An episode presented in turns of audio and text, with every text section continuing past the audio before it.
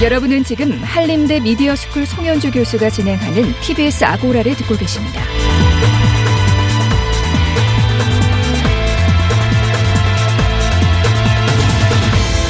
이슈의 논점과 사실관계를 짚어보는 두 번째 광장.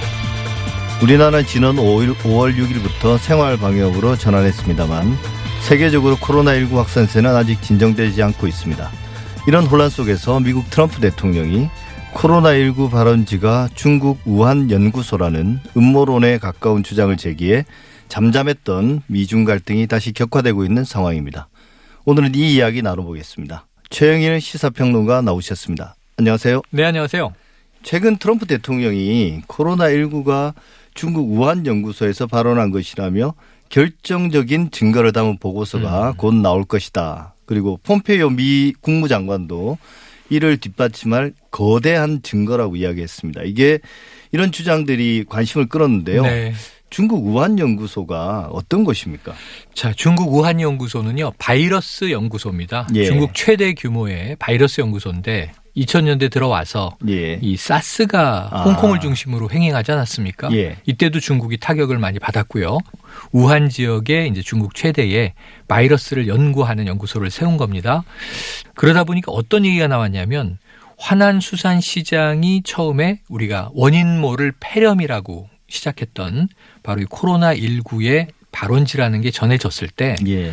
혹시 이게 좀 인공적인 상태에서 음. 실험되던 변종이 유출된 거 아닐까? 그래서 초기부터 이런 이야기가 없지 않았는데 이건 완전히 음모론으로 치부되다가 이걸 트럼프 미국 대통령이 입에 올리기 시작하면서부터는 미국 대통령이 괜한 이야기를 할까 하는 것 때문에 더 오히려 좀 확산되고 있는 분위기라고 말씀드릴 수 있겠습니다. 저는 사실 이게 실제 진실이라 하더라도 네. 미국 대통령이 이걸 공개적으로 언급한다는 것 자체가 좀 상상하기 힘든 일이라고 네, 생각했거든요. 맞습니다. 이것은 어디서 진위 확인을 해야 되냐면 WHO가 해야 되겠죠. 예. 그 우리가 뭐 저 역학조사를 한 결과 이것은 인공적으로 실험실에서 배양된 바이러스고 중국에서 실수로 예. 연구원의 실수로 실험 폐기물이 유출이 됐다가 예. 이게 민간으로 퍼졌다. 뭐 이런 이야기가 나온다면 공신력을 우리가 인정할 수 있겠는데 예. 지금 미중 간에는 지난해부터 무역 전쟁 등 코로나 19 이전부터 상당히 좀 으르렁대는 사이였지 않습니까? 예.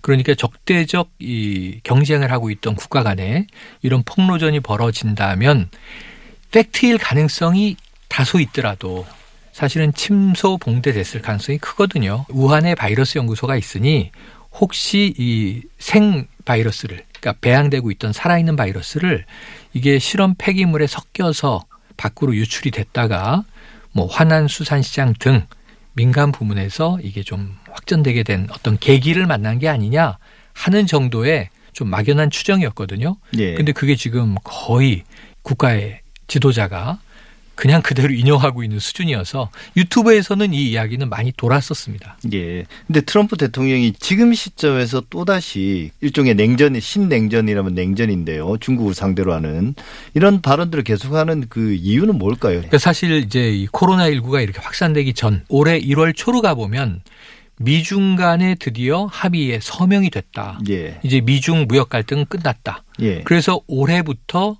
이 지난해까지 안 좋았던 국제 경기가 살아날 것이다. 또 우리도 거기에 기대해서 올해는 회복세를 점쳤단 말이죠. 그렇죠. 그런데 문제는 코로나19는 거의 예측도 못했던 것이 중국을 넘어서 우리나라는 뭐 중국 다음 2위였던 시점이 있고요. 그 이후에 유럽을 돌아 미국이 지금 이 코로나19 사태가 굉장히 심각하지 않습니까? 예. 트럼프 대통령이 이것 때문에 궁지에 몰렸죠. 그런데 이, 이것 때문에 트럼프 대통령이 지지율이 초기엔 올랐어요.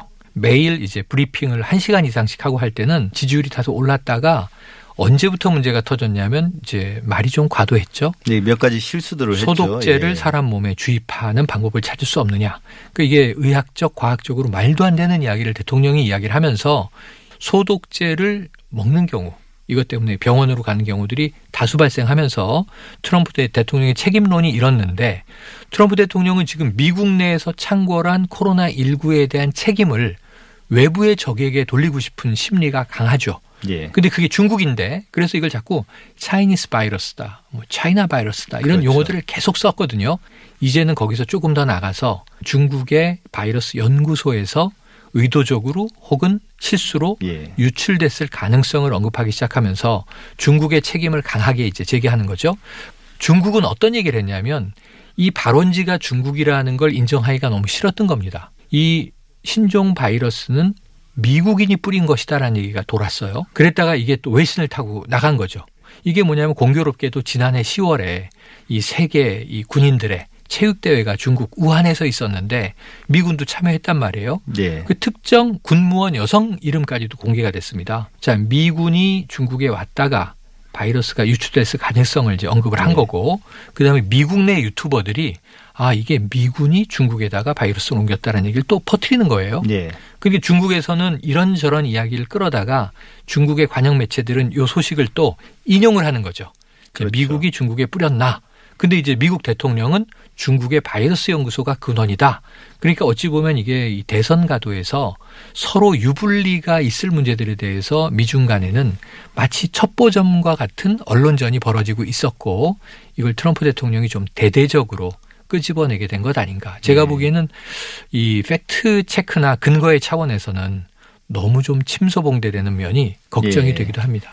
여기에 대해서는 저는 아까도 말씀드렸지만 WHO 세계 보건기구가 권위 있는 역학조사 결과 발원지에 대한 좀 결정을 해줘야 되는데 이미 WHO는 어떻게 얘기를 했냐면 우한의 환안수산 시장에서 박쥐로 추정되는 숙주로부터 네. 중간 숙주를 거쳐서 인간에게 감염되기 시작했다. 중간 숙주는 천상갑이 가능성이 높다. 이건 이제 중국에서 이미 연구진이 이야기했던 걸 WHO가 최근에 인용을 했어요. 예. 그래서 지금 자연 발생됐고 야생동물에서 시작이 됐고 인간에게 퍼진 과정이 좀 숙제가 남아 있는데 여러 야생동물로부터 지금 이 바이러스 유전자를 채취해서 대조하면서 천상갑이 언급이 됐습니다만 이게 약 한 94% 유전자가 비슷하다는 건데 이 미생물 전문가들은요 이 정도 비슷한 유전자는 또 적지 않다는 거예요. 예. 그래서 과연 천상갑이 중간 숙주인지는 아직도 미스테리라고 보는 전문가들이 많은데 그 대목에서는 지금 WHO, 미국, 중국 당국 모두 다 확신 있는 이야기는 내놓지 못하고 있습니다. 네, 사실 방금 말씀하신 게 그동안 네. 우리가 언론 보도를 통해서 알고 있던 바잖아요. 맞습니다. 확신할 수는 없었지만. 네. 근데 앞서 말씀하신 것처럼 트럼프 대통령이나 폼페이오 국무장관이 뭐 강력한 증거 이런 이야기를 했지만 영미 5개국 첩보 동맹이죠. 파이바이스도 트럼프 대통령이나 폼페이오 장관의 주장은 네. 좀 반박하는 네. 부정하는 그런 보고서를 내놨던데요. 맞습니다. 그러니까 지금 확인할 수 없는 이야기들을 예. 서로 이제 막 던지는 분위기지 않습니까? 예. 이게 조금 저는요 우리나라에서도 이미 겪은 일이에요. 김정은 위원장 건강 위기설하고 비슷해요. 예. 미국은 조금 요번에 좀 우스운 대목도 있습니다. 북한 정보를 미국의 정보 당국은 직접 수집하기가 한계가 있으니까 중국을 통해서 얻어왔다는 거예요. 근데 미중 아. 관계가 안 좋다 보니까 중국으로부터 북한 관련 정보를 얻기가 힘들어졌다는 거죠. 위성 사진밖에 없는 거죠. 맞습니다. 예. 그래서 이제 결국은 위성 사진도 이 민간 위성 사진입니다. 예. 그러니까 이제 미국의 첩보 당국에서 나온 이제 뭐 팩트들은 거의 없는 상황인데 그냥 한 마디 나온 게 자, 건강하게 돌아와서 기쁘다. 이게 트럼프 대통령의 언급이 다죠. 예. 자, 그렇다 보면은 이게 미국이 과연 이 중국 관련 정보를 제대로 분석하고 있는가, 수집하고 있는가. 폼페이오 미 국무장관이 지금 살짝 이제 언론에 흘린 거대한 증거가 있고 이것이 곧 보고서로 나온다. 근데 보고서가 나왔는데 이 내용이 불명확할 경우에는 더 큰 파장이 역풍이 불거든요. 우리가 네. 이야기하는. 근데 이 보고서를 이야기 언급만 하고 마치 김정은 위원장의 친서처럼 종이를 흔들기만 하고 공개하지 않을 수도 있어요. 왜냐하면 마지막 순간에 자 이것은 기밀로 분류가 돼서 공개할 수 없다. 흔들기용 아니냐라는 얘기도 나오고 있거든요. 네. 또는 이제 실제로 공개는 됐는데 내용이 어, 완전히 100% 검증이 불가능하다면 또 이게 조작된 보고서라는 이제 얘기가 나올 수도 있습니다. 상당히 지금 좀 아슬아슬한 줄타기를 트럼프 미국 대통령이 하고 있다라고 보여집니다. 네. 그런데 사실 이런 음모론이 확산되고 또 논란이 증폭되는 거는 외국 언론들이 별 근거 없이 네. 말을 그대로 옮기기 때문인데 네네. 이런 거 보면 사실 언론의 속성은 어느 나라나 비슷한 것 같아요. 그렇습니다. 어, 막연한 추측인 것 같은데 네. 뭔가 있나요? CNN이나 혹은 뭐 호주 언론도 많이 인용이 되고 하던데요. 지금 이 언론들이 자체적으로 동원하는 예를 들면 정보원 예. 혹은 취재원 문제는 지금 이 북한이나 중국 관련 정보들이 주로 이 홍콩의 매체를 통해서 확산되기도 하고 또는 홍콩에 있는 연구소를 통해서 확산되기도 합니다. 예. 근데 여기도 정치적으로는 홍콩과 중국 본토는 관계가 굉장히 좋지 않지 않습니까? 예. 이번에 코로나19에서도 홍콩은 굉장히 좀 본토를 맹비난하는 입장이었는데 예, 그랬더라고요. 예. 그러다 보니까 홍콩의 매체들이 주로 중국에게 상당히 비판적이거나 우호적이지 않은 불리한 보도들을 지금 코로나19 관련해서 많이 하고 있어요. 연구진도 그런 이제 네. 연구 결과들을 많이 내고 있고 그렇다 보니까 이거를 서방 언론 위주로 또 많이 인용을 하는 겁니다. 그래서 일차적인 이 정보의 소스는 홍콩에서 나온 게 한 제가 보기엔 3분의 1 가까이 되는 것 같습니다. 예. 서방 언론들이 인용을 하면서 자의적인 해석을 하는 경우들이 너무 많아진 것 같다. 그래서 어찌 보면 같은 팩트를 놓고 이야기하는데요. 해석이 다른 거죠. 또 두 번째는 이제 상업주의 미디어의 문제인데요. 요즘에 이제 온라인 매체로 순식간에 이제 특종이나 단독 기사들이 퍼지다 보니까 CNN까지도 아, 좀 선정적인 이 카피, 헤드라인을 뽑아서 요즘 트래픽 올리려고 그러는 거 아닌가?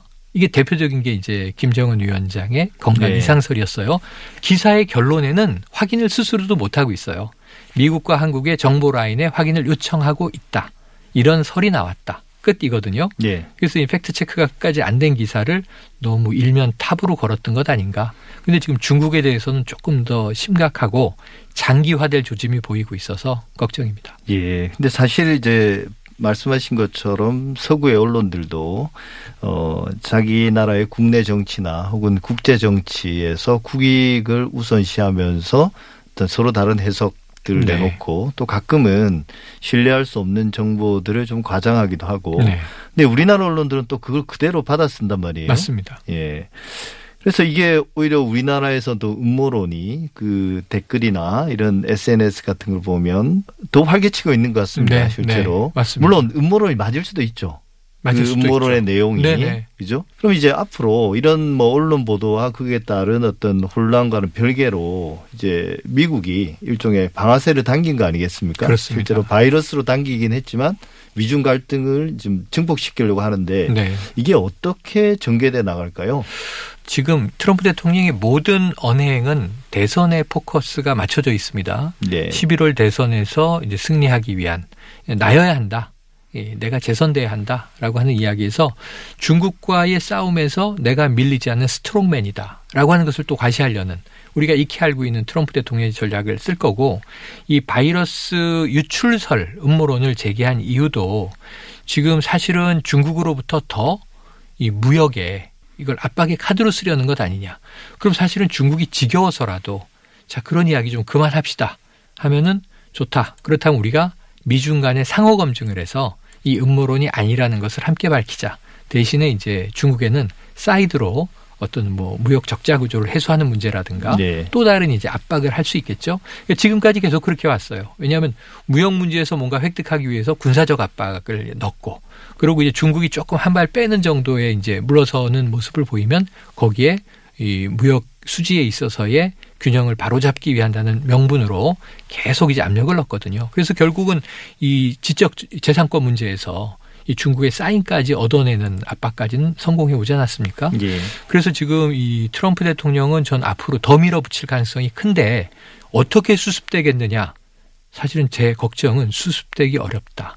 저는 지금 이 우한발 이번 코로나19 바이러스의 원인이 명쾌하게 밝혀지기가 어렵다.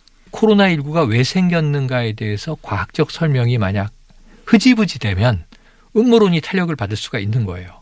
그리고 이 음모론은 중국은 그렇지 않다, 미국은 그러하다. 이런 공방 속에서 상당히 장기화되면서 앞으로 미중 갈등에 예. 사실인지 아닌지도 모를 하나의 스토리텔링이 미중 관계의 어떤 그 양국 간의 국민들의 악감정을 더 증폭시킬 수도 있고 악재로 작용할 수 있다는 점에서 이거는 미디어에서 우리가 볼 수 있는 작은 음모론의 나비 효과가 가장 극대화된 모습이 아닌가. 여기는 트럼프 대통령이 개인적인 캐릭터, 이 성격의 문제가 강하게 개입된 것 같아서 더 우려가 큽니다. 예. 사실 뭐 그런 분석도 있긴 있더라고요. 많은 전문가들이 이게 트럼프 대통령의 개인 스타일이기도 하지만 지금 미국이 처한 국제 정치에서나 국내 경제 문제 그다음에 이제 패권이 흔들리는 것 이런 것들 때문에 결국은 누가 대통령이 되든 중국과의 대립은 격화될 수밖에 없지 않느냐. 네네. 그게 이제 단기적으로 트럼프 대통령 때문에 증폭되고 문제가 되는 것 같긴 하지만 음. 근본적인 변화가 오고 있다 이런 나름 우려 섞인 전망들도 많이 나오는 것 같습니다. 예. 지금까지 두 번째 광장 최영일 평론가와 함께했습니다. 오늘 말씀 감사합니다. 고맙습니다.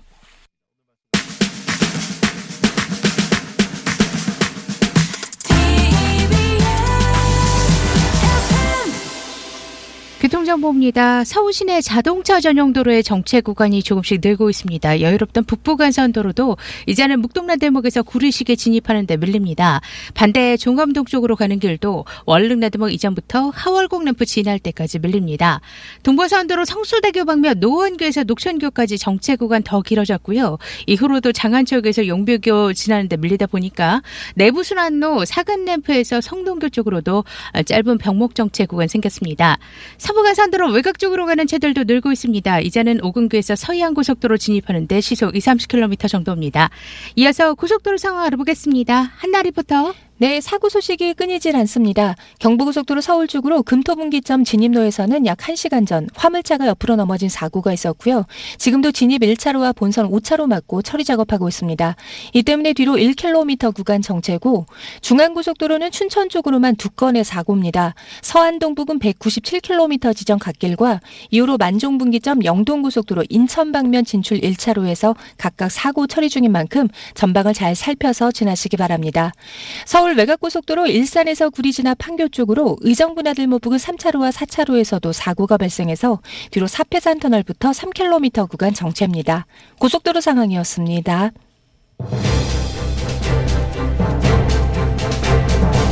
지난 수요일 삼성전자 이재용 부회장의 대국민 사과가 있었습니다. 이 부회장의 판단 그리고 곧 있을 법원 판결에 대해서 많은 논란이 일었습니다만 삼성과 이 부회장을 일방적으로 대변하는 몇몇 언론의 미화 찬양보도 지켜보기에 무척 힘들었습니다. TBS 하고 오늘은 여기까지입니다. 저는 다음 주 토요일 오전 8시 6분에 다시 찾아뵙겠습니다. 감사합니다.